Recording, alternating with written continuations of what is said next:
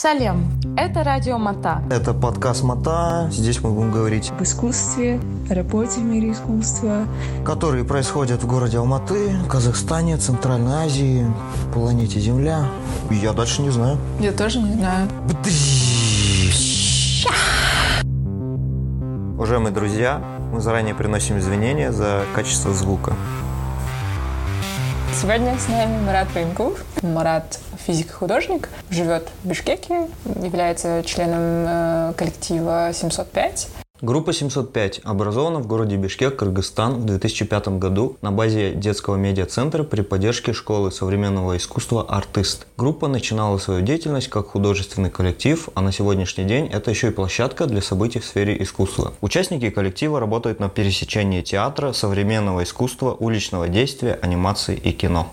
Здравствуйте, Марат. Здравствуйте. Очень рад побывать в вашем пространстве. Спасибо большое. А, ну вот, мне кажется, можно начать именно прямо с этого вопроса, который вводит в эту тему. Это был вопрос как раз Романа. Как вам удается совмещать вашу работу художника и физика? Да, у нас здесь было такое предисловие. Купили э, э, из Кыргызстана привезли коньяк Кыргызстан, да? Да. Э, купили коньяк Казахстан и вот, э, вот это начали перемешивать. Такому вот, э, это очень опасно. Дай бог нам мы никому не советуем. Да, дожить до завтра. И вот э, перемешивая, как бы обсуждали вот эту историю, э, ну, которая у меня связана так или иначе с научной деятельностью и историю как бы, с художественной деятельностью. И, и, и действительно совмещать, ну, э, это невозможно. Ну, как вам сказать? Нет, это возможно. Но я не скажу, что это вот у меня а, прям ясное понимание, как это все, все а, как бы в практике существует. Воспитательное такое влияние оказал этот в детстве, да, наш район Пишпек. Сам по себе Пишпек еще тот район, где э, ну, разрабатывали интергельповцы, строя там проект города будущего, там что-то не город утопия. Рядом располагается рабочий городок, такой радиально кольцевая, кольцевая форма, не характерная для Бишкека. Плюс э, там э, у моего отца в детстве, он этот, в 90-е годы, когда начинается дикий капитализм, он пытается вырулить и решить экономические вопросы марксистским способом. Он начинает читать Маркса, штудировать его. И там есть у Энгельса, ну, это нет-нет там сквозит о том, что человек в будущем, когда закончится вот это тяжелое бремя эксплуатации, утром будет работать как архитектор, а вечером как рабочий. И не будет у него различия между э, трудом физическим, интеллектуальным трудом, между физиком и художником. А, а им их даже вдохновляли вот как Леонардо и эм, ну, там Рафаэль и тому подобное. И я думаю, что вот это каком-то таком своеобразном виде оно э, досталось мне как, как, э, как некое, ну, с одной стороны, бремя, с другой стороны, не, некий путь абая. Потом ты идешь, пытаешься как бы свернуть э, туда, художественную стезю, а тебя так уж складываются события, выворачивают в науку, ты только из науки туда и опять в науку ты уже не понимаешь, да? А, пытаешься их где-то помирить внутренне. Э, но я сразу скажу, как бы э, заходя как... Э, то есть решая конкретно научную работу, мозг переключается по-другому. Но, но когда ты работ, делаешь научную работу, ты вдруг видишь, что это сам по себе форма художества. И ты ее можешь запечатлеть как художество. И, и разные вопросы с точки зрения физики ты пытаешься решить конкретную, там, конкретный физический процесс, ты его исследуешь. А с точки зрения художника, художника я для себя больше решаю вопрос, как выжить в этом, в этом постмодернизме. Да? Где э, вот это все происходит, где человеческие отношения, вот, где человеческие отношения сталкиваются друг с другом, э, где происходят э, очень бурлящие процессы психологические, физиологические. И вот тут, мне кажется, лучше, легче всего это воспринять как через художественность. Ну, я-то знакома немного с, с рассказами о вашем детстве, и вот как раз вы упомянули немного о нем. До этого вы упоминали, что была еще возможность в далеком 2005-м поехать в Петербург и стать режиссером театральным. Думаете ли вы, что вот ваша тяга к театральному и перформативному, потому что сейчас, на данный момент, мне кажется, в вашем творчестве очень много именно перформативных спектаклей и постановок. Идет ли это от того влияния, которое вы получили в детстве? От всего вот этого то, что происходило в этом шпеке, а потом дальше в юности, потому что все равно, мне кажется, а, научная методология, она очень похожа на перформанс, с одной стороны, иногда, потому что там очень много обсервации какого-то, какой-то акции да, в какой-то момент, и потом обратно обсервация. Ну, это какая-то последовательность такая. Возможно, но, но здесь мне вот так кажется. Uh-huh. Могу ошибаться. Uh-huh. И, или по следующему этот, может быть, выглядит по-другому. Вот, вот сейчас же мы упомянули другого еще писателя Достоевский, да? И у Достоевского есть такое интересное Бахти, Бахтин, Бахтин или Бахтин, когда писал о Достоевском, он употреблял вот это слово «диалог». То есть, когда твое существование, оно не сугубо твое, оно находится всегда в диалоге с ближним или там, с, с окружением, интенсивном ди, ди, диалоге. А это особенно так э, иллюстративно представляется, когда у нас семья собирается за столом и начинаются тосты, и они все очень диалогичны, да? Они все друг другу дают ответ. Ты всегда находишься в положении э, не расслабленном, но ты должен проявить какую-то смекалку и каким-то образом отреагировать.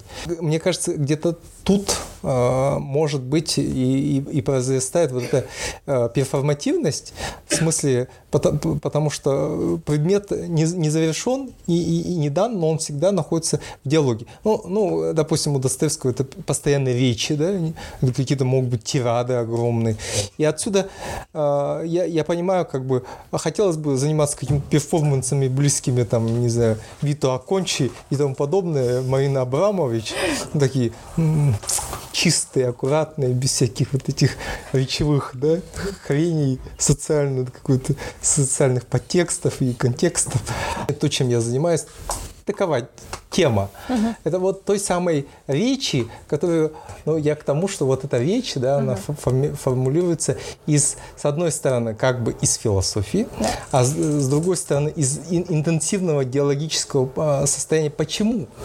Потому что ты, ты не, не, не живешь в квартире, где это, там, ты один. Да.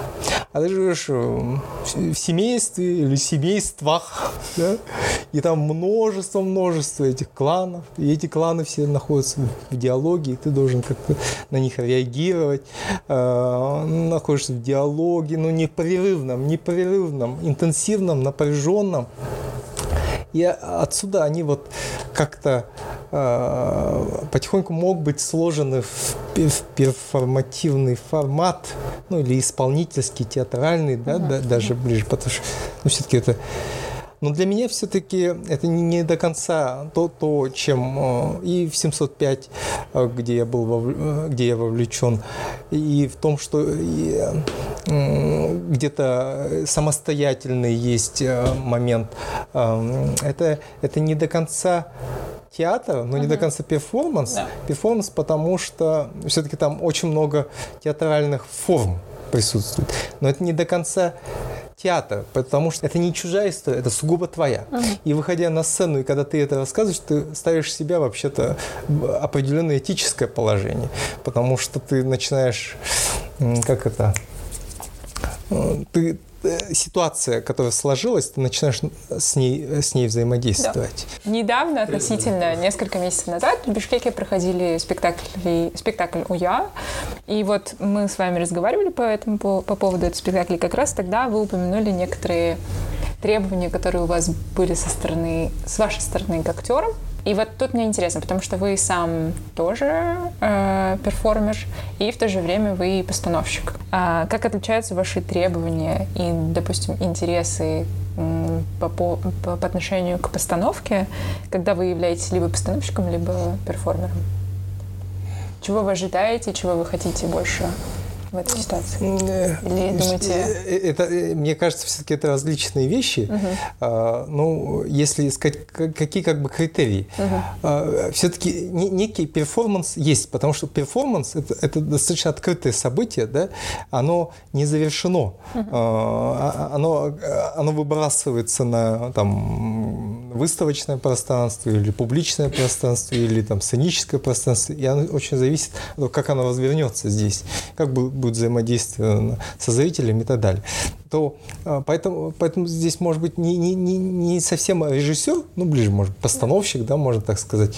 Потому что я как бы, ну и, и там, где я работаю, как правило, я так себя испытываю, да, я себя выбрасываю и, и смотрю, как вот этот а, не, не, некий нарратив и сама ситуация, как она разворачивается, и способна ли она опас что-то схватить, а бывает, что она не способна, и все это разваливается, mm. в отличие отличие э, от театра, да, который уже замкнут и завершен. Оно может не произойти, mm-hmm. оно происходит здесь. Mm-hmm. Поэтому с точки зрения как бы театра, театра оно, оно может быть даже очень провально. Uh-huh. Очень провально. Э, что касается вот э, когда у я были дискуссии, uh-huh. было заметно, что актер может играть на нескольких уровнях чем больше он как бы осмысляет себя, э, свое место в действии, тем больше ощущается, что спектакль начинает как бы расти, его пространство начинает расти. Хотя, как бы, э, если в классике театра, то актер, не задача актера мыслить о самом спектакле ты на самом сцене, на самой сцене можешь еще продолжать размышлять о том, что, что происходит. И тем самым спектакль как бы еще не, не завершен э, репетиционным процессом. А вот здесь ты можешь открывать. Ты как бы, как бы это ближе к перформансу, да, потому что ты, ты приходишь, чтобы исследовать какую-то ситуацию. Суя то есть был введен вот этот перформативный элемент, когда они зрителям задают вопрос, потому что у нас были события а, в октябре. 5 октября 2020 года на территории Кыргызстана начались протесты против предварительных результатов выборов в парламент Кыргызстана, состоявшихся накануне. 15 октября 2020 года протесты привели к отставке президента Кыргызстана Соронбая Жейнбекова.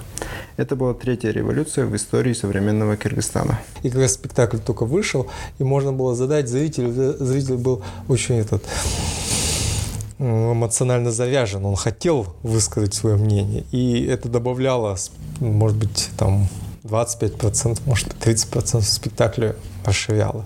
И в зависимости от того, как ты работаешь, больше ты уделяешь внимание своему актерскому рисунку, или ты уделяешь через э, актерский рисунок, ты продолжаешь думать о спектакле. Это, знаете, это, мне кажется, примерно так, как э, можно же на лекциях просто прослушать и записать, да. а можно на лекциях уже думать да. о том, что ты записываешь. Да. Это примерно так. Если ты думаешь, то сама лекция оказывается интереснее. Да. Вот если актер на, на сцене думает о спектакле, задает вопрос о спектакле, он может, он может о самом спектакле задать вопрос, о, о, о, тех, о том, что происходит на площади. Это многозначительнее обогащает действие. Это совсем другое. И я как зритель являюсь не только свидетелем каких-то там высказываний режиссерских, но я в этот момент участвую угу. в становлении этого спектакля.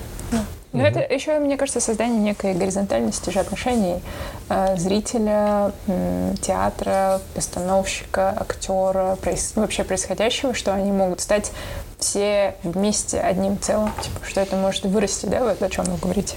По-вашему, вот абсолютная горизонтальность, либо, ну, вот абсолютная демократия, как бы, это может быть в любом контексте, возможно ли она? Особенно, мне кажется, учитывая, что вы еще а, часть коллектива, где эти вопросы всегда, наверное, затрагиваются, потому что вот мы тоже только что говорили об этом, да, важно ли горизонтальность в отношениях коллектива, и важно ли горизонтальность отношений в семье, там, в стране, в селе, в районе? Первое, а, я небольшой специалист по демократии, то есть политическим, да, вот этот устройством. А, но мне кажется, э, что демократия это не обязательно, и может быть даже это против. Вот, у меня есть такое mm. какое-то чутье, и это надо проверять. Что демократия не тождество горизонтальности. Mm-hmm. Далее, что касается горизонтальности, мне кажется, ну, это понятие слишком широкое, угу. и слишком его нужно да, как бы определяться да, с ним. А, оно ну, в тех или иных там обсуждениях в, коллективе, в коллективе, в 705 оно присутствовало. Это слово горизонтальность, мы не раз ее касались. И, и но как бы э, от, э, сказать, к чему пришли, я э, такого сделать не могу. Угу. И даже, честно говоря, нормально проследить логику этих обсуждений не, не могу. Что касается должна ли, да, и это я тоже не отвечу. Мне кажется, не, не обязательно всегда всегда это может быть необходимым, а где-то даже полезным. Да? Ну, допустим, вы сами верите, что эти отношения возможны горизонтальные, или на примере тех же там ваших э, отношений на работе, там, в семье, или что вас окружает? Ну, я больше, если говорить обо мне, я больше сторонник процесса, да. Угу. Можно в ту или иную сторону двигаться, да. стремиться, и, и лучше это делать аккуратно. Угу внимательно, э, нащупывая. Угу. А вот просто взять и разделить, как это у Булгакова, да, там есть, взять и разделить, вот и все, равенство, семь комнат поделить пополам, вот и все решение. Оно очень чревато. Это, это опасно. Ну, не то, что опасно, но оно может э, быть непредсказуемым. У Гегеля есть такой интересное замечание. Могу ошибаться, могу не до конца его понимать. Но однажды встретил, и оно мне очень запомнилось. Он говорит, иной раз, когда человек мыслит, ну, допустим, мы мыслим сразу, как бы, а, если мы говорим о горизонтальности, если мы мыслим горизонтальность, иной раз это а, хуже, чем мы ее не мыслим. Mm. Почему? Потому что если уж мы мыслим, то возникает вопрос, как мы мыслим. А, а у нас нет э, уверенности, что наши методы, которыми мы мыслим и которые в последующем приводят к конкретным практическим действиям и к конфликтам, да, или э, мы слишком слишком переусердствовали в рефлексии. Всегда присутствует некая парадоксальность и противоречие. противоречие. А, если слишком прямолинейно принять, то это хуже, чем даже это, э, это не практиковать. Да? Угу. Оно, вот, вот это гегелевское наследие, оно переходит и, и даже есть у Ленина. Я помню замечательное э, письмо, которое называется «Милый Лавик». «Милый Лавик», когда мы с вами начинаем размышлять о взглядах, вы нам мешаете. Поэтому лучше не говорите о своих взглядах. Но как практик вы нам очень нравитесь, вот там заводу строите, милый лавик. Вот, вот она мне напоминает это гегелевское, лучше не рефлексируй, чем плохо рефлексируешь, да, потому что это можно ну, дрова ладно, тогда, э, тогда с наломать. точки зрения практика, вот, а, допустим, как у вас принимались решения и принимаются по сей день решения в коллективе? Ну, по сей день сейчас э, сложно у нас принимаются решения. Ну, когда-то этот принималось, ну, там, в обсуждениях, там, этот, а, не, это это не всегда и не, не, не очевидно, это не, всегда ясно. Всякая, кстати, неясность – это, конечно, бомба замедленного действия, потому что непроясненность а, – это есть противоречие, ну, это, это Э, в духе вообще-то Гегеля, да, любо, любое противоречие обязательно потом пах приведет к расколу. Ну, просто почему мы прицепились к этому да. вопросу, да, это не потому, что мы пытаемся тут э, выудить из вас что-то. Мы просто, наверное, сами еще столкнулись с тем, что когда в коллективе-то у нас 8 человек, и любое решение, ну, пока что, по крайней мере, пытаемся все принимать вместе, коллективно, и это дается иногда тяжело, потому что вот э, один из примеров, мы выбирали шрифт для сайта два месяца месяца, да, типа, ну, это просто, иногда это доходит до супер-мега комичного, а иногда это доходит до такого, что, ну, невозможно так уже. И, конечно же, мы задаемся вопросами, типа, как это оптимизировать эту ситуацию, потому что больше всего мы хотим быть продуктивными, нежели, вот как вы сказали, да, э, теоретически замысливать это, все равно все хотят быть практиками, чтобы это работало, и это работало хорошо. Э, у меня рецептов нет уже более 10 лет да, работы, э, сталкиваясь с теми или иными коллективами. Угу. Будучи самим человеком, который э, ну, не может не, суще...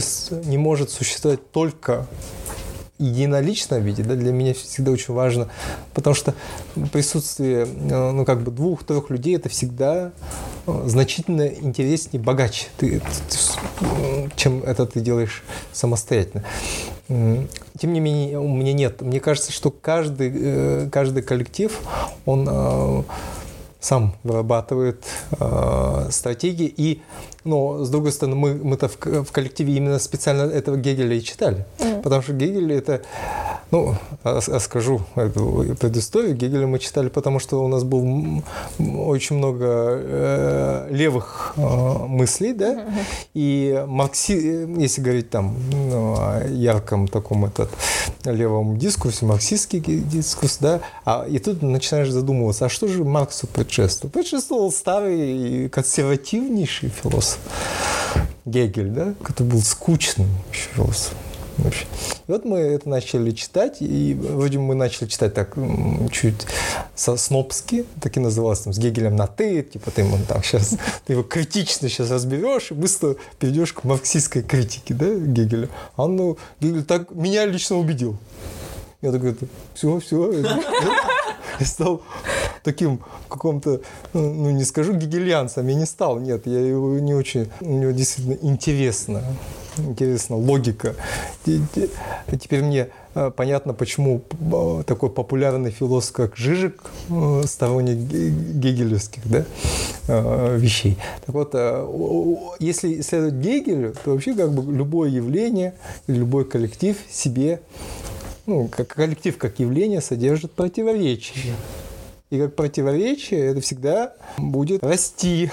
Задача жизни – это вот преодолевать их, а, где-то разруливать, где-то с ними научиться сосуществовать. И, и тут как бы рецептов нет, а, явно конец э, печален. Как бы, ну, у так, да, обязательно то есть рано или поздно всему, всему приходит конец. Да? Отсюда это у Маркса и появляется вот, капитали, капитализм не вечен. Да? Ну, любое явление должно закончиться. Поэтому хочешь ты это или нет, да? ты можешь с этим бороться и подвести конец быстрее, либо ты можешь его оттянуть. В своей какой-то индивидуальной художественной практике и вот будучи участником коллектива, были ли противоречия для вас, ну, такие персональные, личные, типа? Какую роль играет коллектив, да, в, э, и сыграл роль э, в создании всех этих э, спектаклей, постановок и перформансов, потому что, не знаю, мне, по крайней мере, хочется верить, что это ваша интенция, типа, что это, ну, как бы, больше всего, наверное, интересно вам, и мне интересно, насколько они сильно смогли сразу поддержать это. Спектакль, где я участвовал, угу как правило, вообще-то о коллективе, по большому счету. Угу. И это о том, как внутренне у меня начинается происходить разлом с коллективом, котором я погружен.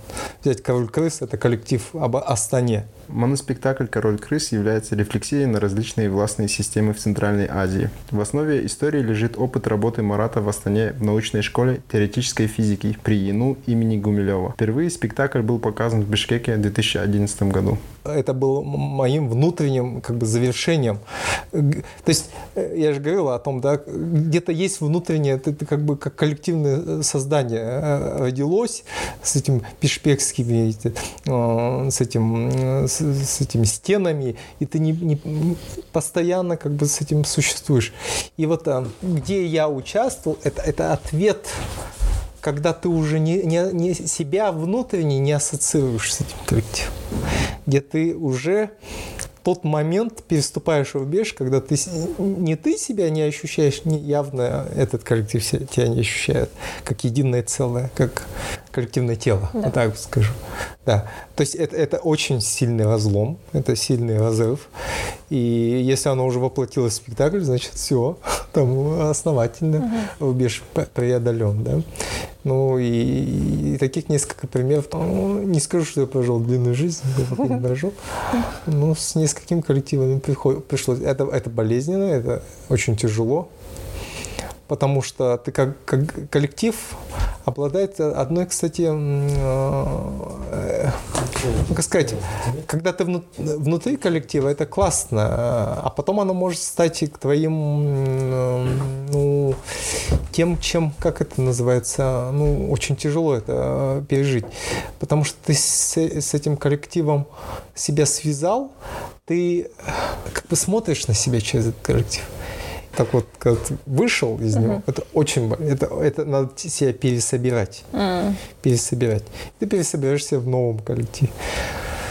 Ну, с- приходилось... То есть для меня не не 705 не единственный коллектив, да, Ну да, через да. который я прошел. Вот «Король крыс» — это было окончанием какой-то главы в вашей жизни с этим коллективом. И, как по-вашему, э, сильно ли травмы впечатляют и вдохновляют вас на какие-то творческие процессы? А. И, ну, насколько большую роль играет травма тогда? Мне кажется, что в слове травма что-то оно не, э, не совсем отражает да, эту ситуацию. Какое слово, к сожалению, мне вот сейчас подобрать сложно. Да, Сложно подобрать. Тому виной Ну, наш да- друг. да. Но я бы его назвал бы не травма, Ага. А как вот это слово называется, когда ты изгнан из коллектива? Вот есть, Изгнан из коллектива. блин, есть А, астракизм у нас, а, да? Вот когда вот это происходит момент, вот, но это же может быть астракизм, это когда коллектив тебя изгоняет. А, а бывает, что сам себя изгоняешь, да, вот это производится. Ну не то, что изгнание, это даже не изгнание. Вот мы же сейчас говорили о том, что на- начинается какой-то период, и ты понимаешь, что все, ты, ты из другого теста сделал. Да. Все, ты, ты, ты уже не, не, не До этого как бы вы находили еди- единое тесто, а теперь это, д- ты другой. Или, знаете, клетки мы делали э, в семье, я помню. Вообще был замечательный коллективный опыт клетки. Значит, тесто зам- замешивается, и все вместе стоят возле кипящего котла, и вот так это от теста отрываешь, и оно варится. Это, по-моему, украинское блюдо клетки. Вот порвалось все, все, оно ушло в кипящую воду, теперь ты его как хочешь, оно не возвратится сюда, а, в тесто, первоначальное тесто. Ну, вот другое состояние, друг- другое мироощущение. И чтобы э, э, воспринять то, что с тобой произошло там, э, вот отсюда источник для меня перформанса, его нужно облечь в форму, художественную форму. Когда оно облекается в художественную форму, обретает некий свой нарратив, оно как будто бы вот завершается. Это не означает, что тебе не будут сниться кошмары, будут, но они как-то, ты, ты их поясняешь, ты как бы, кто, Леонид сейчас нам сказал, да, с 1990 года прочитал книгу, он теперь знает, вот этот э, художник там жил, это там, ну, много еще можно еще дополнять, но тем не менее, как бы, все, это вот такой-то год, это такой-то год. Это, этого относим мы вот к там, ситуационистам, это вот то туда. Вы как бы на, на полочке вы чуть сортируете вот эту хаос. Да? Вот для меня появление э, перформативного высказывания или там исполнительского, это в какую-то этот, на полку положить. Вдруг ты понимаешь, что вот это относится к этой книжке или к этой полке. И это, э, э, это здорово для себя оп- определиться. А, э, а еще здорово, если оказывается, что э, для многих это на той полке лежит, да? Да. Так, а, ну вот, замечательно, да. значит, попали, э, вот, который беспокоит многих. Это, это еще и как некий терапевтический опыт, да, такой, Ну да, где да. ты э, вроде вот происходит какая-то какой-то разрыв и потенциальная травма, но ты через нее растешь и что-то для себя там закрываешь, уясняешь и понимаешь. И, М, да. и вот то, что мне еще интересно о формах перформанса, как вы упомянули, да, что хотелось бы делать там, возможно, чистые перформансы, да, и вы- я помню, вы мне упомянули, что когда я приезжала в Бишкек последний раз, что вы хотели мне рассказать о трех, по-моему, да, самых ваших э, не знаю, любимых или, но самых запоминающихся перформансов для вас. По-моему, они все центральноазиатские, да? Бишкекский. Бишкекский да, даже, да. Да, да. Если вот, да. Ну, когда хотели же записать, да, пер- Да. первый раз подкаст, я думал, ну, надо как-то перформативно это, может быть, оформить, если мы о перформансах говори- говорим. Ну, и вот э, Бишкеки э, такие эти э, старшее поколение, да, которые занимались перформансами, а, как бы мно- многие, некоторые вещи я для себя подглядел. Они, по крайней мере, они присутствуют как некие э, зияющие такие ну, не знаю, точки или координаты, а, на которые ты, по крайней мере, обращаешь внимание. Ты где-то внутренне находишься все еще в диалоге. Ну, это вот перформанс э, Гульнары Космолевой, где она, где, если я не ошибаюсь, такой наиболее о котором говорили угу. в перформансе, да? Я его видел по, по видео. Да, да, да. И, но тут я хотел повести параллели о том, что когда я э, работал в артисте, мне там показали, как готовить этот суши. Mm. Слушай, из, из простых таких средств. Я тогда удивился, сам будучи воспитанный в японской культуре, что оказалось так просто сделать суши. Это, ну, Гульнараджи умеет так аккуратно разложить рис, там, селедка, я помню. То есть содержание этого рецепта заключается в том, чтобы аккуратно разложить рис, теплый рис, положить селедку, огурцы и закатать. Вот и, пожалуйста, простая вкусная еда. И такой, как так просто? А потом у нас э, Улан Джапаров, да, который э, целая как серия перформансов и, и продолжающихся перформансов. Они другого характера. И, кстати, мне кажется, то, как мы говорим о еде, они примерно вот так пересекаются. Тут, тут есть какая-то четкость и архитектурность, ясность формы, да, которая очень, очень важна, когда ты присутствуешь в студии музея. Когда приходишь в студию музея, обязательно там фигурирует такой чай. Так заварить. Казалось бы, ну что, чай, ну, боже мой, каждый из нас заварит. А там именно вот эта чайная церемония. Да? Кстати, почему-то мы сейчас, по-моему, ушли да, в этот Дальний Восток. Чайная церемония. Вот залил, поставил столько, сколько надо, выдержал и налил. Просто, ну, нельзя ошибиться в этом процессе. Да. Да? Вот тут здесь четкость, э, четкость каждого элемента важна. Ну, третьим, третий перформанс, который, может быть, можно было провести, Гамал Бакамбаев, когда он залез на свой постамент, на постамент Бакамбаева, когда украли бюст Бакамбаева, и он вместо него залез. Так вот, когда ходишь э, Байке, то это чай, конфет, чай, пейте, ешьте. То есть как это такая, такая, с одной стороны, партизанская, полупартизанская, не, такая форма э, не так важна, четкость не так важна, да. Ну, главное, ну, сели, поели, ну, хорошо, все, как бы обозначено. Сказать, что художественный лет моих родителей, вот это тот самый Клёцкий, когда ты живешь, становишься коллективным телом, ну, это еще э, тесто же. А вот есть же такое высказывание, лапшу навешать, да? да? Тянешь. Она тянется. Ну, нормально. Вот я думал, как-то вот так можно оформить. Да. Такая малая история перформанса какого-то там периода определенного. А вот э, из них, как вы думаете, что вы для себя э, в этих перформансах нашли? Или, возможно, вы смогли применить какие-то методы, которые вы там подглядели в своем творчестве? Или, или вы думаете, что? Ну, я подглядываю, да. на самом деле, да, подглядываю, но тут, э, наверное, не всегда удачно, не всегда удается что-то угу. что взять. Где-то интерпретируется, да? Угу. Ну, вот, например, если говорить о перформансе с косами, то мне в них э, нравится вот этот э, однозначность действия, некая завершенность, да? Хотя эмоциональная и э, смысловая нагрузка не, так однозначна, как само действие. Вот мне так кажется. Можно его прочитать как полная эмансипация, да, тогда такая, и тогда действие полностью совпадает с содержанием. Но мне кажется, оно не совсем так, потому что используется какая-то грустная мелодия, даже, э, даже оно там кобыс, хомус, mm-hmm. не помню, извините, такая грустная, заунывная. И не так просто это прощание происходит. Однако в своем жесте оно однозначно. И вот эта неоднозначность в однозначности его, мне очень это нравится. В перформансах именно, э, ну, как ингредиент ты подбрасываешь, и, вдруг они начинают взаимодействовать. Они могут не взаимодействовать, все неудачно. А если они взаимодействуют, ты видишь, что опа, все, механизм заработал.